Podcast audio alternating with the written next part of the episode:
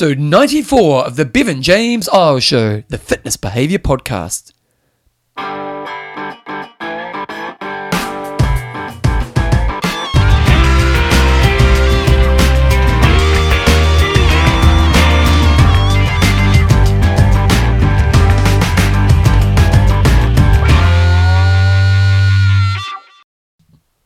Righto, team, welcome along to episode 94 of the Bevan James Show, your fortnight podcast on the behaviours that create a lifetime love of fitness so you can get all the benefits that come alongside it. Well, welcome along. It's uh, it's just about the end of 2017, and I'm actually doing a take two right now because unfortunately I've got this new call re- recording device called the Zoom, and it's pretty high tech. We've we bought it for other podcasts, and um, hopefully you've noticed a better sound quality in the last few episodes. Uh, so it's really great. But it's a stupid thing you've got to push record twice, and I tend to not do that sometimes, and it's a little bit frustrating because it's happened a few times. So I need to find a better system to make sure I push record twice because I did this amazing introduction. Seriously, best introduction at four times. So, uh, but that's okay. I can do it again. So basically, what's happening? We're at the end of the year, which is very exciting, and I, I kind of wanted to talk a little bit before we get into the main gist of today's show around this whole idea of what to think about at this time of year. And you know, like I was, I was in my in the last introduction that I did, um, I, I was just talking about how as a coach, this time of year, there's there's a it's always a really good moment to think about asking some big picture questions as a coach. And I was, one thing that I, you know, as a, as a one-on-one guy who kind of mentors and coaches people, one thing that you you have is you kind of have the kind of person who'll come and see you just for a short period of time. So they might just come and see you for, you know, like a a month to two months just to sort out one kind of thing. But the other thing is you sometimes get people you've worked with for years. And I've, you know, I've been doing this for about five years now and I have a series of, of clients who I literally have been working with for three or four years. And admittedly, I don't see these people as much as people who are kind of seeing me every week, but, you know, we kind of catch up on regular occasions. And so when I'm dealing with these people, it's really cool because ultimately, when you get to the end of the year, you're kind of asking these kind of big questions and, and you've got a few years of experience to reflect back upon to see if they have grown. And one question I always chuck to my clients is how have you grown this year? How have you grown this year? And it's a really interesting question. Now, obviously, people who come to me to get to work work with, to get mentored by, they are looking for growth in their lives. So in theory, at the end of each year, we should we should have seen some good change in their life because ultimately that's what they want in coming to work with me. And to be honest, they all do. And, and to be honest, I, I imagine someone who's listening to this podcast like yourself, you're probably the same way inclined. You've probably grown you know, you are looking for growth. This show is about growing, isn't it? You know, I know it's around the fitness concept, but but ultimately it's about you growing. And so, you know, that's kind of I imagine if I check that question at you right now is, is how have you grown this year? I imagine you're probably you're gonna have some answers. But the one one thing I love about it is when I when I do it with my clients is you see growth in so many ways. And, and the best example I can think of right now is this lady who I've been working with this year who kind of contacted me this time last year. And because she was turning 50 and she wanted to, in her 50th year, do 50 endurance events. So 15 either swim, bike, run, or, or, pretty much sporting events in her 50th year. Now, if you think about that, that is a massive undertaking. Like that's, you know, she, she did an Ironman within this, she did the London Marathon, so she did some pretty epic races. Uh, she also did you know, right down to smaller events as well. But to do that, just to do the training and the racing that comes with that is man, it's it's respect. But then there's so many other aspects that come on top of that. You've got the planning, you know, like imagine planning 50 races in a year. Like there's so many other aspects that come around it. So this time last year, she knew she wanted to achieve this goal. And so she thought, well, I want to get someone to support me along the way in doing this. And she, she listened to the show. So she, she kind of got in contact and we started working together. Now, when you're working with me, one thing I, I see my role is is sure you may have a goal you want to achieve. That it might be a sporting goal, it might be a career goal, it might be just a self goal. But ultimately, my job is to help you be a better person. My job is to help you grow in in all the aspects it takes you to be a better person. And actually, I think of a session I had yesterday. I um, there's a guy who's contacted me about running coaching, and to be honest, I don't actually do running coaching in general. I, I like working with groups, so I, I, tend to do groups. But occasionally, I will take somebody on for running coaching, and this guy asked, and so I thought, yeah, no, well, I'll help this guy out, and so I took him on, and we had we had a couple of sessions. One was a testing session, and yesterday we kind of did a programming session. And at the end of it, I kind of talked to him about life, you know, like what's happening with life, because for you to be successful, we've got to you know, sure we've got these running plans and that for you to be successful, but I want the whole person to grow through this experience. And and to me, that's my job. You know, that's what I should be doing. And so going back to the lady who's doing the 50 races in, you know, her 50th year, sure, I wanted to support her in doing her 50 races, but I wanted to become a higher version of herself through the experience in working with me. And this year has been, you know, I've talked about this a little bit on the show lately, but one thing I've I've discovered as someone who sits in the kind of coaching slash mentoring role is I know I've done my job well when someone says, I'm just being me.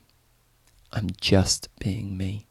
I trust me in this world and I trust it to make decisions from that. And I think I even talked about that in the last episode I did, but the last Bevan episode. So, you know, and, you know, this lady who's doing the 50 and 50th year, she's, she, she's found that. And it's really interesting, you know, if you'd asked her what she thinks she was going to gain by working with me, eh, sure, she would have said, well, you know, support along this athletic challenge I've put in front of myself. But the growth she's experienced this year has gone so much further than that and into many different areas of her life. And, and where she's found within herself is just amazing. And that's why it's a really important time. So one one thing I do with all my clients at this moment is check kind of two basic questions. And the first one is is where have you grown this year? And that's a really important question to ask because the reason we want to ask it is if we can understand where we've grown, we can then take those tools moving forward. And as I talk about this, I think of another client I have. Another client I have has this very successful career. They're, they're in an important role and they are phenomenal at what they do. And they have this team of people who achieve kind of the highest standards in their industry. And, and everyone from outside of their industry looks and goes, How do these people do this? What are they doing?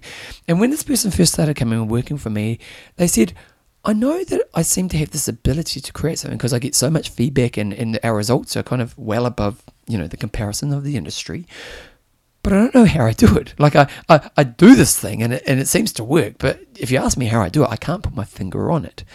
And so when we started to work together, we need to figure out, well, what is that? What is that thing you do that makes you so great, that makes you and your world so great? Because if we can understand that, then what we do is we have the ability and opportunity to do more with that.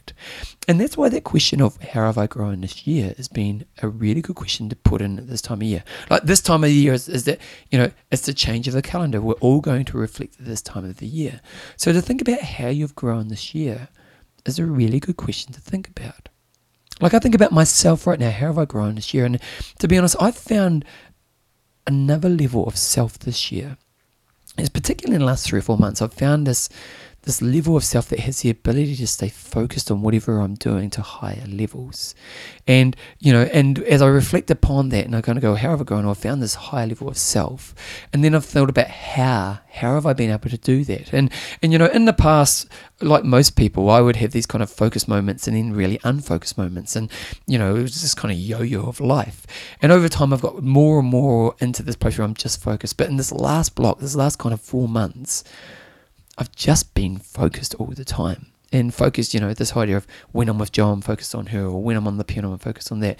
Now, maybe oh, I can't say 100% of the time, I'm probably more 90% of the time, but but I'm living in a much higher place. So then when I think about where I'm trying to go to next year, well, that's really exciting because then the next question I like to put in front of my clients is, how do you want to grow next year? Like, how do you want to grow next year? And those two questions are really good questions because if you can ask the question of, how have I grown and, and how, did that, how did that happen? Then with that growth, you can look at your next year to see about how you're going to grow more. And it's that whole idea of if, if you were to kind of catch up with me next year, I'd want you to say, Bev, you know, I've even evolved more. Because to me, you know, you know, the thing I believe in is that our job is to, within ourselves at least, is to evolve into our wisdom.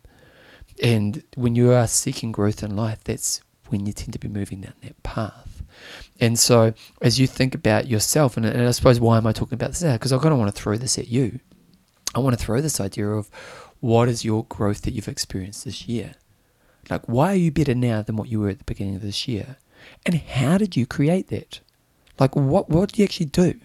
Like for me, it was about sharpening of tools. It was me actually a little bit learning higher level tools. So it was kind of those, and, and then oh man, that's how I did this. And so then that opens up my possibility for next year. Like for me, next year, I, because I'm living in such a focused place, I feel I can achieve more. And so for me, one of my goals is to get rid of things that aren't actually help me achieve more. So that's kind of something to think about. So, you know, what's the area of growth that you need to grow in, or that you have grown in this year? Have you achieved that? And then how do you want to grow next year? Like, what's it going to be like when you sit at the end of next year and you have a growth more down the evolution of your wise self? What are you going to feel? What are you going to have? Who are you going to be? What are you to, how are you to see yourself? Like that's that's exciting stuff, and to me, that's really good use of a year. So, so that's kind of my main gist of the first part of today's show because I've got main gist coming. But anyway, before I get into that, I want to quickly mention a few patrons of the show. Patrons of the show are really important to the show. Seriously.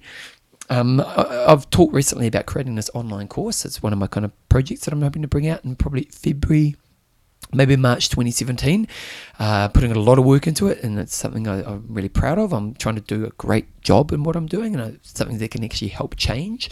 So that's really important. But in doing that, I've really pulled away from all my content creation. I haven't written in a long time. I'm kind of pulled away from social media, um, and the only thing I've maintained is is this show. And the reason is is because of the patrons, because they are supporting me in doing what I do. Uh, they they support me financially, which means I can put the time into this. I'm also going to do a new website in the next period of time. That, that their support is helping that happen.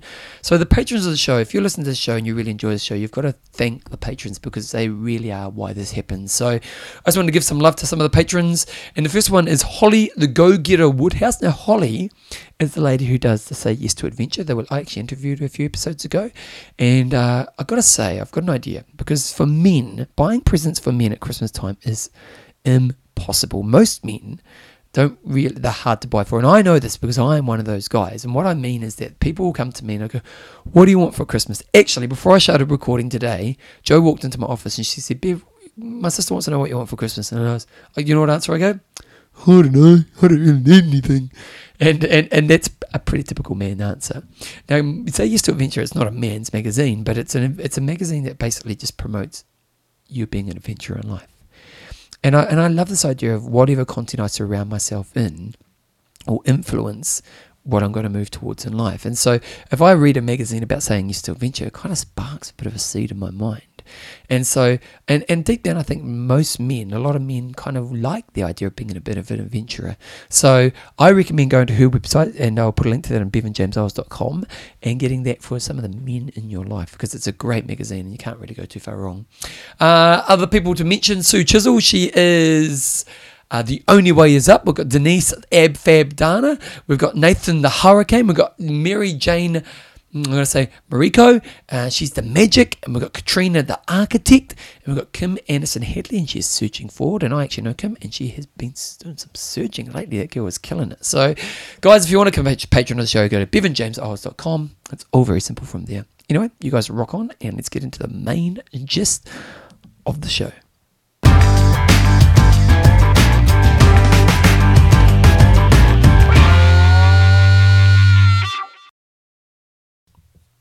Today I want to talk to you about a concept, but I'm going to tell you a bit of a story first. So, when I was a young man, when I was a young man, I played volleyball. I played, I loved volleyball. volleyball uh, at the age of about what, what form three, yeah, probably about 13, 14.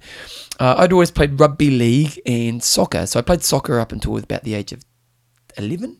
And then I went to a new school, and the sport at the new school was rugby league. So I went and played rugby league. And then I was a really good rugby league player. I think I played for rep teams and stuff like that. So I was a, you know, I was a pretty good sportsman. Uh, I, was, I wasn't one of those kids who was ever going to be a rock star athlete. Although going back, if, you know, there's that whole thing of if I knew what I knew now, going back to then, then I potentially could have, but I didn't know what I know now, and I didn't know then. So I didn't, you know, so I was a good athlete, but I was never you know this this superstar athlete, if you know what I mean. And uh, but I went to went to play rugby league for a few years, and then I went to high school, and I went to a high school where volleyball was the sport.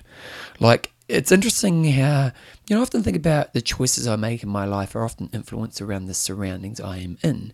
You know, and, and a big part of that is a really good story from my life is that I'm I've had a, a, you know a long career in group fitness for a company called Les Mills, and I would have never in my mind thought that I would have been a group fitness instructor. It was never something I'd even to be honest, I, I never really even knew of group fitness, you know, like aerobics when I was a young man. And I was going to join a gym, and the gym I was going to join was a gym that was a kind of a bodybuilding gym. And the reason I wanted to join that was to get stronger for rugby league because after my volleyball years, I went back to rugby league and I wanted to be a good athlete. So I thought well, I need to join a gym and get strong. And, and I was going to join this gym called World Gym, and it was where all the kind of the, the sportsmen, the rugby players, and, and the bodybuilders of my town went to. And at that time, my partner, my daughter, my daughter's mother, Stephanie, she actually went to a gym called Les Mills, and she she had a membership, but she never actually went. And so I thought, well, why don't I just buy your membership? Why don't I just take over your membership, babe? So I took over her membership, and at that gym, group fitness is a really big thing. And I, I, joined for weights and I did weights for about a year. And then one day, one of my friends said, Well, why don't you come to a circuit class? So I went to the circuit class and, and instantly I fell in love with group fitness. And so much to the point that within kind of six months I was teaching it. And then, you know, the story goes on to, you know, the career I've had in group fitness. And the really fascinating thing was that moment of choice between if my partner had not been going to this gym and not using this gym, my life is totally different. My life is like I don't know the life that, that would have been. I, I like to think it would have been around fitness, but may have been totally different. And that was what happened when I changed schools. I went from intermediate to high school, and you know, in my mind, rugby league was the only sport that mattered at that time. But actually, what happened was volleyball became the sport, and that was because at my high school, volleyball was the sport. Like all the coolest kids at school played volleyball. like all the cool athletes at school played volleyball. The, the guys you admired, the guys who walked around and you're like, oh my God, that's so and so, they were the best volleyball players. And for me, as I went to high school, that was what happened. Is that I went away from rugby. I think I still played rugby league, but it was very much a an afterthought because volleyball was the most important thing. And all my friends, that's what we do. So my core group of friends became volleyball players. And um, just kind of reflecting upon yourself right now, what have, been, what have been those worlds for you? Where maybe you've stepped into worlds and what was important to you shifted because of the world you were in. And it's a really interesting thing to kind of be aware of in life, isn't it? Because I love this idea, and I've talked about this in the past of, well, then choosing worlds where they're going to move me towards what I want to be. So that's something to think about. But so I played volleyball, and, and I again I was as a volleyball player, I was a good player. I, I got to my I represented my local region, Canterbury. I think I made South Island team. I never made New Zealand team. I, was, I wasn't good enough, um, and uh, but I was I was a you know I was a good player on my team. But I was I was I had some faults in my playing. And one of my faults was my serving. I was never that consistent with my serving, my ability just to kind of serve well. And there's probably two levels of servings we had. The first is, you know, trying to really attack on a serve. And I was a bit of a 50 50 guy. My technique wasn't that great. So if I got it right, it was a real good serve. But if I got it wrong, it was kind of, you know, it wouldn't go in or it was a bit of a disaster. And, and to be honest, it was kind of a flip of the coin of what kind of experience that I was going to deliver as a server. Um, and so it was kind of the area that I always tried to work on. But it, deep down, I knew that it was kind of I wasn't getting any better. And again, if I knew what I knew now and I went back and surfed, it might be a different experience, but hard to know. So fast forward a few years after you know of playing volleyball, one day my sister's boyfriend at, at the time was a guy called Dan, and Dan was this. Um, he was a pretty boy. I can't deny it. Dan was this very kind of pretty boy, um, good-looking young man who was a bit of an athlete. Quite a bit, he was a bit of a bit of champion all round, to be honest. But a very academic guy, very good athlete, really nice guy, um, good looking guy. So he had lots going for him at the time. And my sister was going out with Dan. It was a short term relationship. I can't remember how long they went out for, but it wasn't very long. And Dan played beach volleyball. And so he asked me if I wanted to do a beach volleyball tournament with him, and I thought, well, yeah, I'll do a beach. I'd never played beach volleyball, but I played volleyball, so obviously those skills are going to transfer over. And Dan won a few tournaments, and uh, I remember one. This is a bit of a quirky thing about Dan. I remember being a winner was really important to him, and this is before all this Charlie Sheen, you know, you're a winner stuff. And I remember he, all we wanted to do was to win, to have a T-shirt that said "winner" on it, because if you walk around with a t-shirt with winner on it, people respect you. Now, there was an odd. I remember even thinking at the time that's kind of an odd reason to want to be successful, but but he'd won one and he, he he would wear that t-shirt with pride. And so in doing this tournament, he was like, "We really want to win this because you know I want that winner's t-shirt." Which I don't know what what spins your wheels, spins your wheels, I suppose. But for me, it wasn't. It was a bit. Uh, it's a bit odd. Anyway, so we we go along and we turn up to this tournament and we win you know our first three games and i think we go through to the quarterfinals. I can't remember if we made I, I don't think we made the finals but my mum came along and my mum's always been the most supportive parent when it came to anything really anything in life you know but definitely as a sports parent my mum was amazing. My mum managed all my teams. She never missed any sporting game. You know, like if, if you've got a child, my mum's theory is you are there to support them to help them to be successful. And so when it came to sport, you know, she she was just the ultimate parent. And she was also the parent who screamed like crazy on the sideline. And, and, and I was never embarrassed by it because it was always just supportive. But your mum yelled, yelled the whole game and she was great. And I remember mum came along one day to watch us play this tournament. And my dad, mum and dad, both both really supportive parents. And so they came along to watch us do this tournament. And it was an important moment in the game. And I had to serve. And it was one of those moments. So I was, before I said there's two types of serves, and I didn't tell you the second serve. So the first is the aggressive serve, where you're trying to attack the opposition because you want, you know, you're trying to get an advantage on them. And I remember at the time my volleyball coach was a guy called Zach, who was this awesome Māori guy from New Zealand who was this ultimate he was a real role model for or for a young men, a team of young teenage men, to have a guy like Zach who was this culturally.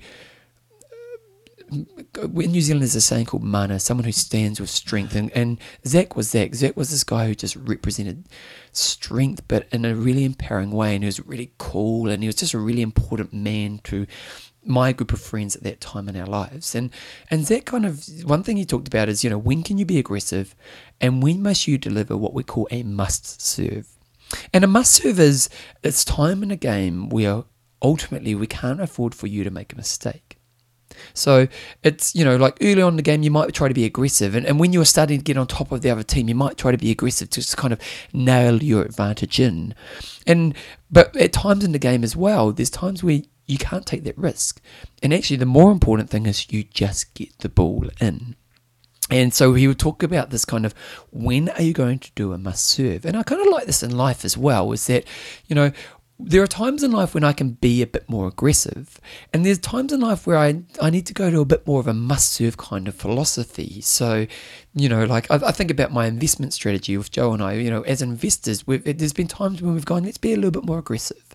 You know, let's kind of kind of take a few steps here that mean we, you know, we, we're going to be a little bit more aggressive. And then there's times where you're going, you're looking at what's happening in the markets and you might go, actually, now's the time we're going to be a little bit wiser and we're going to consolidate. And that's kind of like our must time and it's going to set up our next period really well.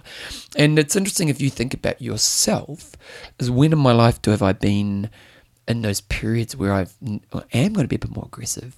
But when are times when I'm going to go to that must serve place where it's actually, you know, just sit tight right now and kind of sit in this consistent place, setting up my next period where I can be aggressive. So, this must serve theory was something in my mind as I'm playing this game that was really important for me getting a winner's t shirt, if you know what I mean.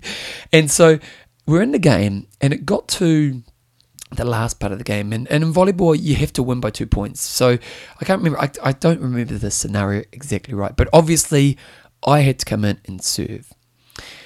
And I remember I go up to serve, and you got to remember, I'm the 50 per 50 guy. I'm the guy who's either going to nail it and it's going to win the point, or it's going to be a total disaster. And I remember thinking to myself, I've just got to deliver a must serve in this moment. Like, if I can get it in, Dan and I hopefully can then play the game in a way that can make us win this game. But if I miss the serve, if I go for the aggressive one, it's going to be 50 50 and I, and I may fail. Now, a really interesting thing happened at that moment. My mum's on the sideline, and my mum, again, my mum's a great mum. She is very supportive of of myself and, my, and all my family, even to this day with the grandchildren in my family.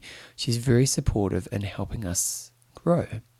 But I looked at my mum, and my mum gave me a look of of, uh, to be honest, probably support.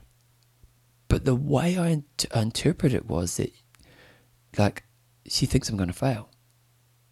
She, it was a little bit of a concerned look on her face. It was a little bit of a concerned look because she knew my serving ability. She knew that I struggled with serving a little bit and that I could be that 50 50 guy. And she kind of, you know, she knew the game. So she knew that in this moment, this was a really important serve. And so she kind of gave me a look of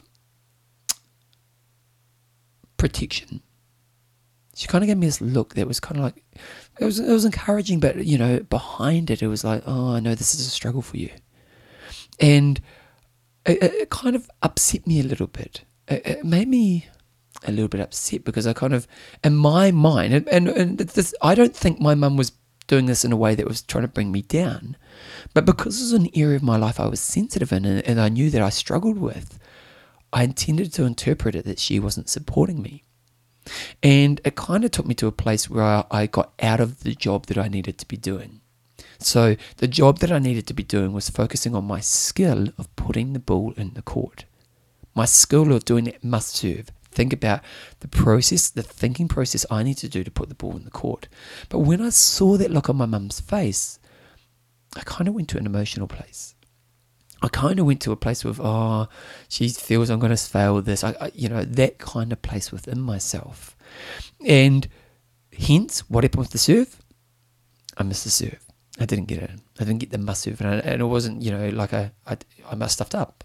And to be honest, um, that may have been the reason we lost the game. I, can't remember, but I, I, we didn't win the game. I, I, definitely don't have a tissue of winner written on the back of it. I tell you that much. So I didn't win the game, and, and to be honest, my serving ability was probably one of the biggest reasons we didn't win the game.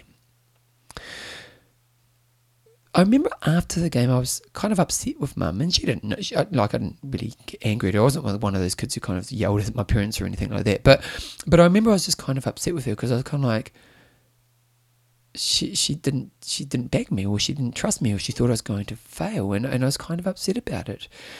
And this is a concept that I want to talk about today. And I'm going to call it, I'm going to give it a term, and it's a term that I want to think about. I've been thinking about a lot recently, and I'm going to call it protective resistance. And I want to think of my mum's perspective on that moment. So, my mum is a mum who loves her son, who wants her son to do the best that he can do. So let's let's put yourself in my mum's shoe in this situation. So she's come along, she wants to support her son. She turns up to this game, they're playing the game, they're doing pretty well, but it's getting pretty tight. And then her boy is about to serve, and you, and as my mum, you know this is an area that he's struggling in. So you kind of want to support him, don't you? You want to kind of give him something that's going to be supportive, but at the same time, you know that the probably the fears that he's going to be going through in that moment. So what you want to do is you want to support him, but you also want to protect him, don't you? Because you know that maybe he might miss that serve. And so I want to give him a, a look that says it's going to be all right either way. I still kind of love you. And in my mind, if you think of my mum's perspective, that look she gave me was probably that. It was probably like, it's okay, you know, like, do your best, but I still love you. But when I was out there serving, I looked at it and was like, she doesn't, she thinks I'm going to fail. But ultimately, what my mum was trying to do was kind of protect me. And this is an experience, this whole idea of protective resistance is something many people come up with a lot. Is this whole idea of I'm trying to grow in some way, and it seems like my world is trying to put resistance up to my growth because they and they are a barrier to it. You, you often see it with people in their appearance. You often see it with parents, and, and I'm sure as I'm talking about this right now, you may identify this with your parent. I remember I had a boss years ago, and this boss was quite a quite a stern kind of character. Didn't really show much emotion. Nice guy, um, but didn't really, you know, there, there wasn't. You didn't wear his emotion on his sleeves. You never really seen see him kind of act emotionally or, or kind of be irrational. He was kind of just kind of down the line, down the line, pretty stern kind of character. And I remember one day his dad came into work and his dad came into work, and I saw this teen, this guy who was this kind of down the line kind of character turned into this kind of snotty nosed teenage boy. You like it was really fascinating. I, I just never saw the side of him. But his dad came into work, and I saw a completely different person. And there was obviously uh, something in their relationship where his father triggered something in him that felt, I'm not good enough. Now I'm reading a lot into this this interaction, but I think it was something like that. It was something where something the father did told this kid he wasn't good enough. And hence he turned into this snotty teenager. It was it was mind blowing. And I'm sure when you think about maybe you know, for a lot of people listening to this, is, is you may have that with your parents yourself. That your parents seem to push something in you that is that triggers I don't know, like these feelings of I'm not good enough, or these feelings of they think I'm going to fail. And that's what this whole idea of protective resistance is. It's when I'm trying to grow, it's when people in my life maybe question my growth, maybe they put a resistance up to my growth, is probably the best way to put it. So I'm trying to grow in an area and they put resistance up to my growth. Now, sometimes their resistance may be really real. Like, you know, like if someone comes up to me as a coach and they say, you know, oh, I want to run a marathon, I say, what have you done? And they go, well, I've done nothing. I'm going to say, well, let's let's let's get you running 5Ks. Let's be really wise in how we do that. And, and as a as a coach, it's kind of part of your job is managing expectations. Now, when people come to me as a coach, they're kind of paying me to give that to them, so they kind of respect my opinion. But if you were to say to someone, let's say you've got that person in your life who you're a little bit more sensitive to, and you said to them, I want to run a marathon, you've never run anything, and they say, Oh, would it be wise for you to aim for a 5K? Now, sometimes if the right person, the wrong person says that, then you take that as a thing of, oh my God, they think I'm a failure, they never trust me, and, and it goes down this path of, oh, you know, you never backed me, and so on and so on. Now, what they're probably doing is they're probably trying to protect you from not getting there the wrong way. Now, it's interesting because the perspective you get it from, like if you get it from me, the coach you paid for, you're like, okay, actually, he's pretty wise. He knows the stuff. I'll take that on board. But let's say it's your parents and they do it that way. And you're like, oh my God, they never back me, you know, they, you know, and this is the reason I fail, and so on and so on. So protective resistance is a really interesting concept to talk about, and and so if I'm going to kind of wrap up what is protective resistance, so protective resistance is when people around you put up what you feel is resistance that you feel thinks that they don't think you can get there, that you feel is a limiter. And then, really, why have I put that word protective in there? Because ultimately, what I want to think about is why would they be doing that? Why would they be doing that? And it's often because they think they are protecting you and putting up resistance. They think that you are they are protecting you and putting up resistance. Now, there's levels of this because sometimes they are right. If you've never done any running and you say, I'm going to do a marathon in 12 weeks, uh, as a coach, I wouldn't recommend that. I would say you need to run 5Ks. And so for them to put up that kind of resistance at that moment is probably helpful. Now, your relationship with them may not allow you to see that as helpful. So that's true. So that's that's something that needs to be worked on. But but then the other thing is sometimes their resistance is is unfair sometimes you know maybe you have ran half marathon. Like I remember, I remember one time a friend of mine he trained to do a half marathon, and you know he was a fit man. He got and did the half marathon, and it was a big thing because he, he was a guy who come from fitness and you know like myself went through drugs and all the rest of it, and then kind of turned his life around and, and you know did this half marathon. And after the race, his father said, "Well, good work, but will you be able to keep it up?" Now, to me, that was that's not you know, that wasn't really kind of, you know, I could see he was trying to say, you know, the goal is to keep on this path. But it didn't really come from a right place. And I remember my mate was quite upset about that, and, you know, and understandably so. So ultimately, what I want to then move on to is this whole idea of how does protective resistance affect you in your life? So, as I'm talking about this today, and you're identifying, or if you are identifying with what I'm talking about, we need to understand of how this protective resistance affects my own behaviors in my life. Now, if I go back to the example I was talking about before with my mum, in that moment, my mum knew that I was going to, you know, there's a 50 50% chance I was going to stuff up that serve. So she was just trying to show me care. But I took that as she doubted me. And then what happened was I went to an emotional place where I didn't focus on the process that I needed to do. So my response to my mum's protective resistance was a, that actually took me to a place that led to me doing the thing I didn't want to do. And that's what I want you to think about in your life, in the areas where protective resistance actually comes up for you, where does it take you? For some people, it actually works as a real motivator. I remember years ago we interviewed a guy called Peter Reid on my triathlon podcast. Peter Reid won the Ironman World Championship three times. This guy was the best athlete in the world in his day, absolute rock star. And uh, we interviewed him, and, and it, it was such an honest interview. God, it was amazing. And basically, he always felt his father was a disappointment. He was a disappointment to his father, and um, really, like seriously, disappointment to his father. And I think I can't remember exactly what happened, but I think what happened was his father wrote him a letter at the end of his career, and uh, kind of showing him that he was really proud of him. And Peter Reid pretty much said, once that I got that letter, my drive to be the best disappeared. You know that that, that actually that was I didn't I, I didn't need it. And that was a really fascinating moment. So for some people, it actually becomes a real driver to prove yourself. But then in some ways, it seemed, you know, I'm using Peter Reid, it seemed like he never actually enjoyed the experience. So while protective resistance allowed him to achieve some massive things in life, it didn't allow him to enjoy the experience of the way. It was always came from dissatisfaction. And ultimately, I suppose that's what we're trying to say is where does protective resistance lead me to in my life? Now, for a lot of people, it leads to inaction because if those around me are putting up protective resistance, telling me that, oh, you know, you might not do it, then it's like, well, they're saying I can't do it, I can't do it, I won't try. And so, what we're trying to learn is how do I respond to protective resistance?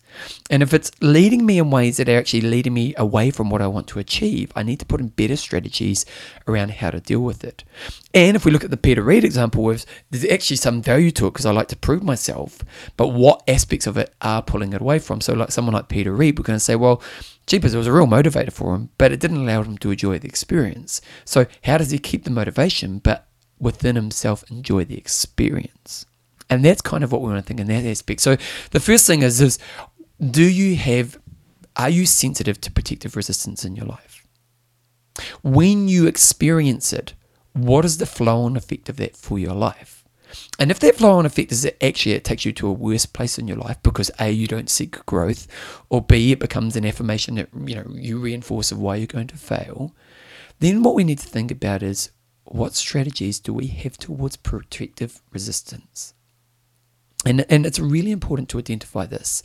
So there's probably a few things I want you to think about is who are going to be the people that I am sensitive to with protective resistance? Who are going to be the people I am sensitive to?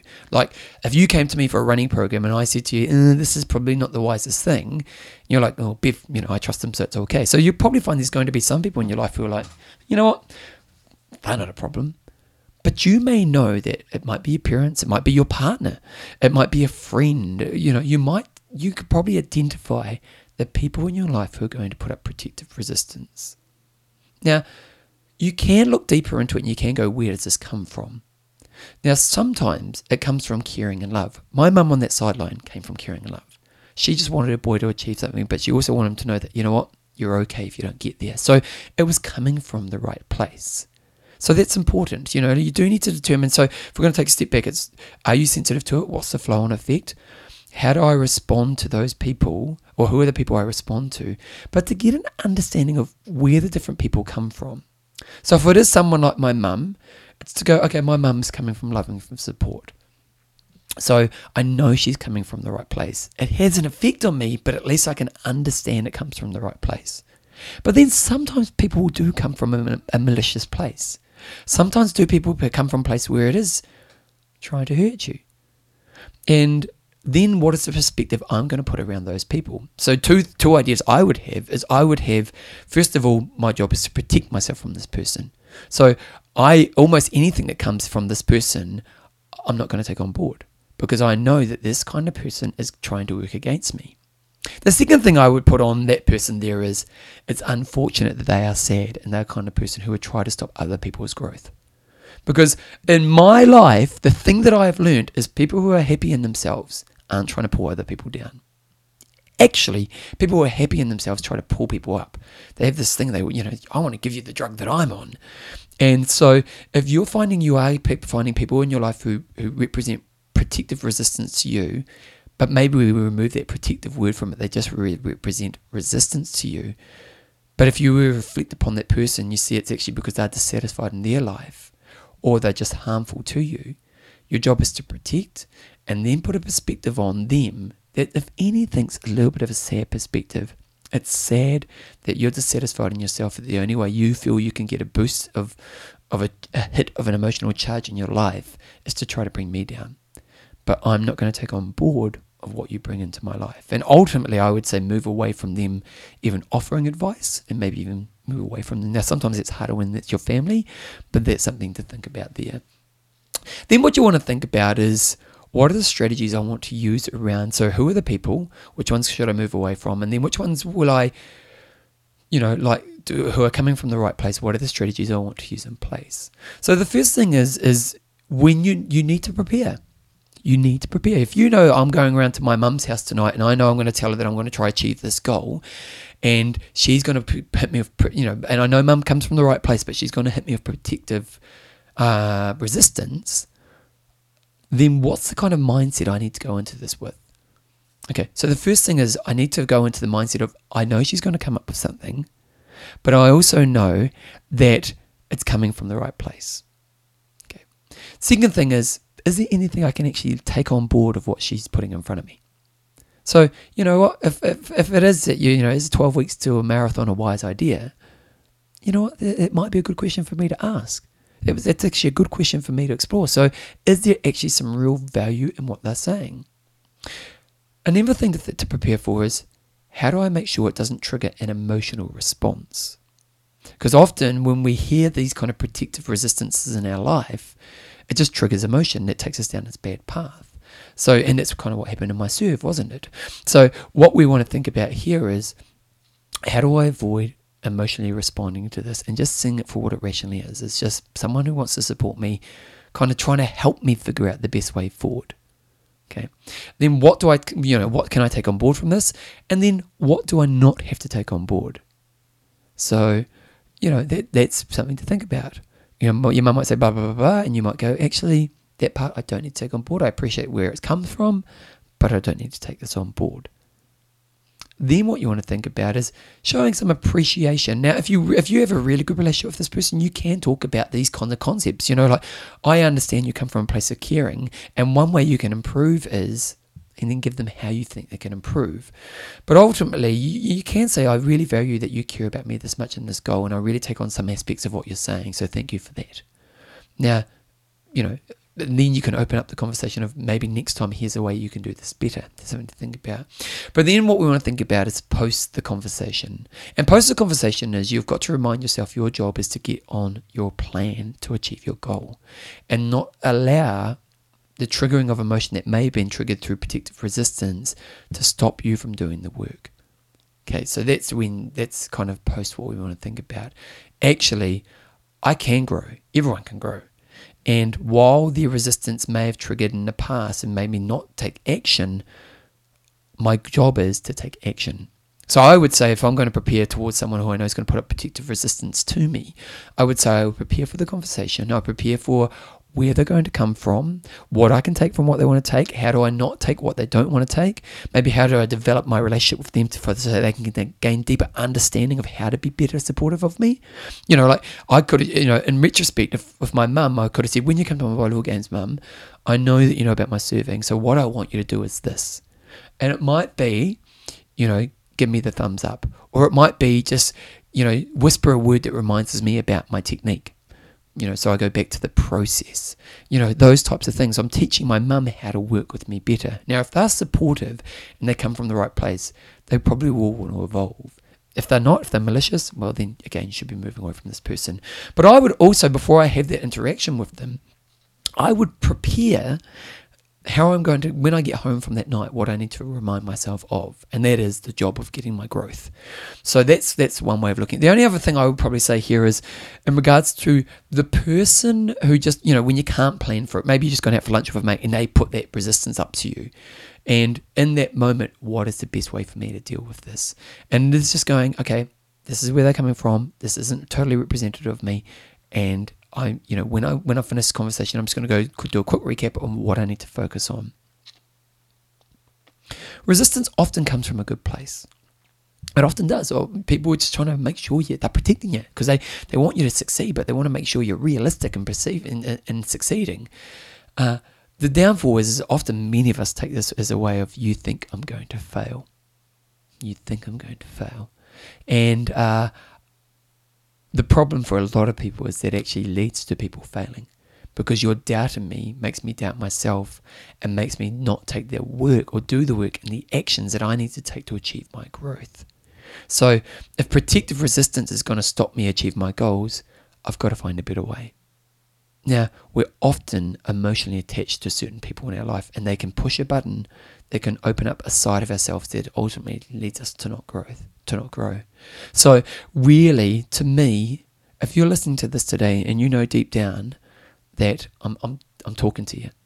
And you know that there's certain people in your life who are limiting you. You feel are limiting you. I would argue you need to challenge yourself to grow on this point in your life because they may be putting questions in your mind, but it's you who are. It's just your your response to this protective resistance is actually stopping you from from growing. And instead of allowing it to stop you to grow, you need to learn to develop yourself to deal with protective resistance in a way where you will continue to grow. Because what you'll find is if you continue to grow, their doubt around your growth will disappear. They won't put up protective resistance because you'll have a body of evidence that shows that you can grow as a person. And if anything, they start to come to you and ask, How do you do this? Because you are evidence of growth in your life. So, how you respond is going to have a massive influence on your growth moving forward. And if you become the person who responds in a way that actually stops you from growing, then you'll point at them and say they're the problem. But if you can develop strategies that say, I know how to deal with this protective resistance in a way that I keep growing, you're going to continue to thrive in your life. So, just to quickly recap, what is it? Protective resistance is when other people put resistance up to where you feel you want to grow. Sometimes it comes from a good place, sometimes it doesn't.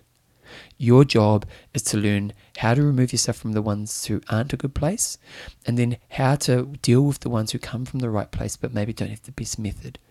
Partly preparing yourself for it, partly putting strategies in place of what you're going to do in that moment and after the fact, and then partly teaching them how they can be more supportive of you. Because ultimately, although you may take it that they are putting resistance up to you, they want to help you, they want to support you, and that, that, that, that is coming from the right place within them. If you can do this and you get better at this, you can continue to grow. And ultimately, you can continue to be that better version of yourself.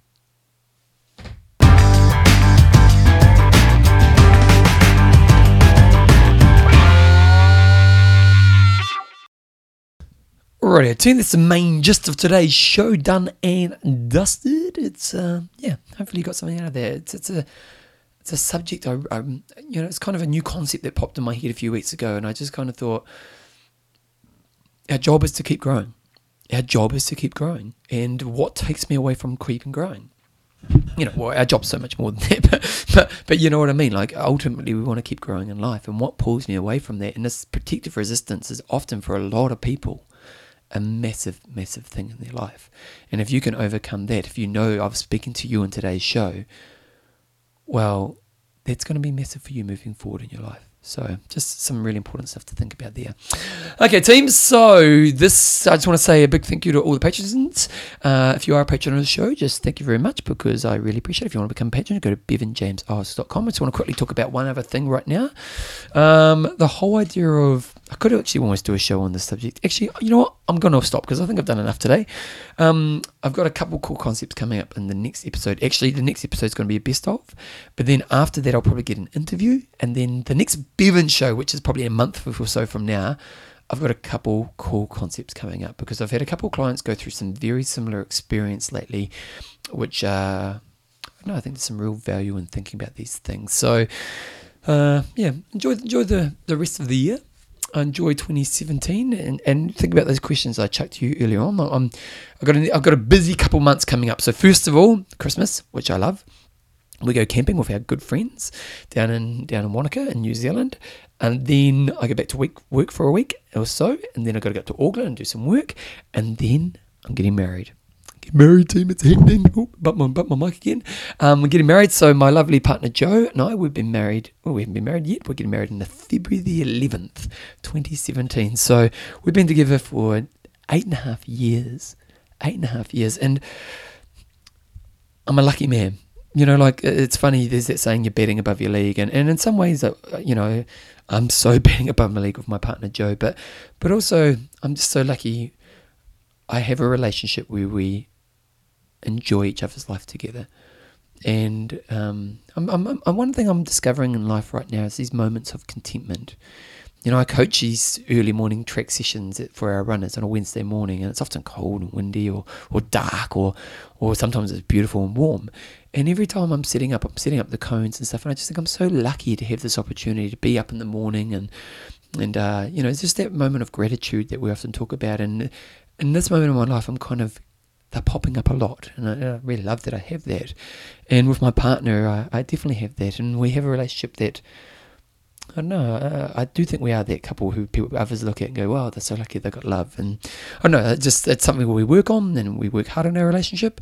And uh, yeah, but I feel lucky that I have that. So you know, it's it's me and my relationship. But anyway, I'm going to make an honest woman over soon because we're getting married uh, on February the 11th. So it's an exciting time in our lives and we've got lots of cool stuff happening. So that's pretty much the show for this week, guys. We're going to be back in a couple of weeks. It will be best of. I'll do a quick kind of.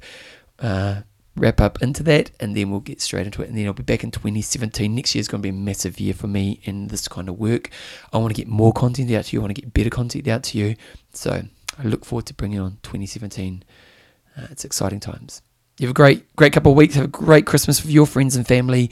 And uh, yeah enjoy New Year's. See ya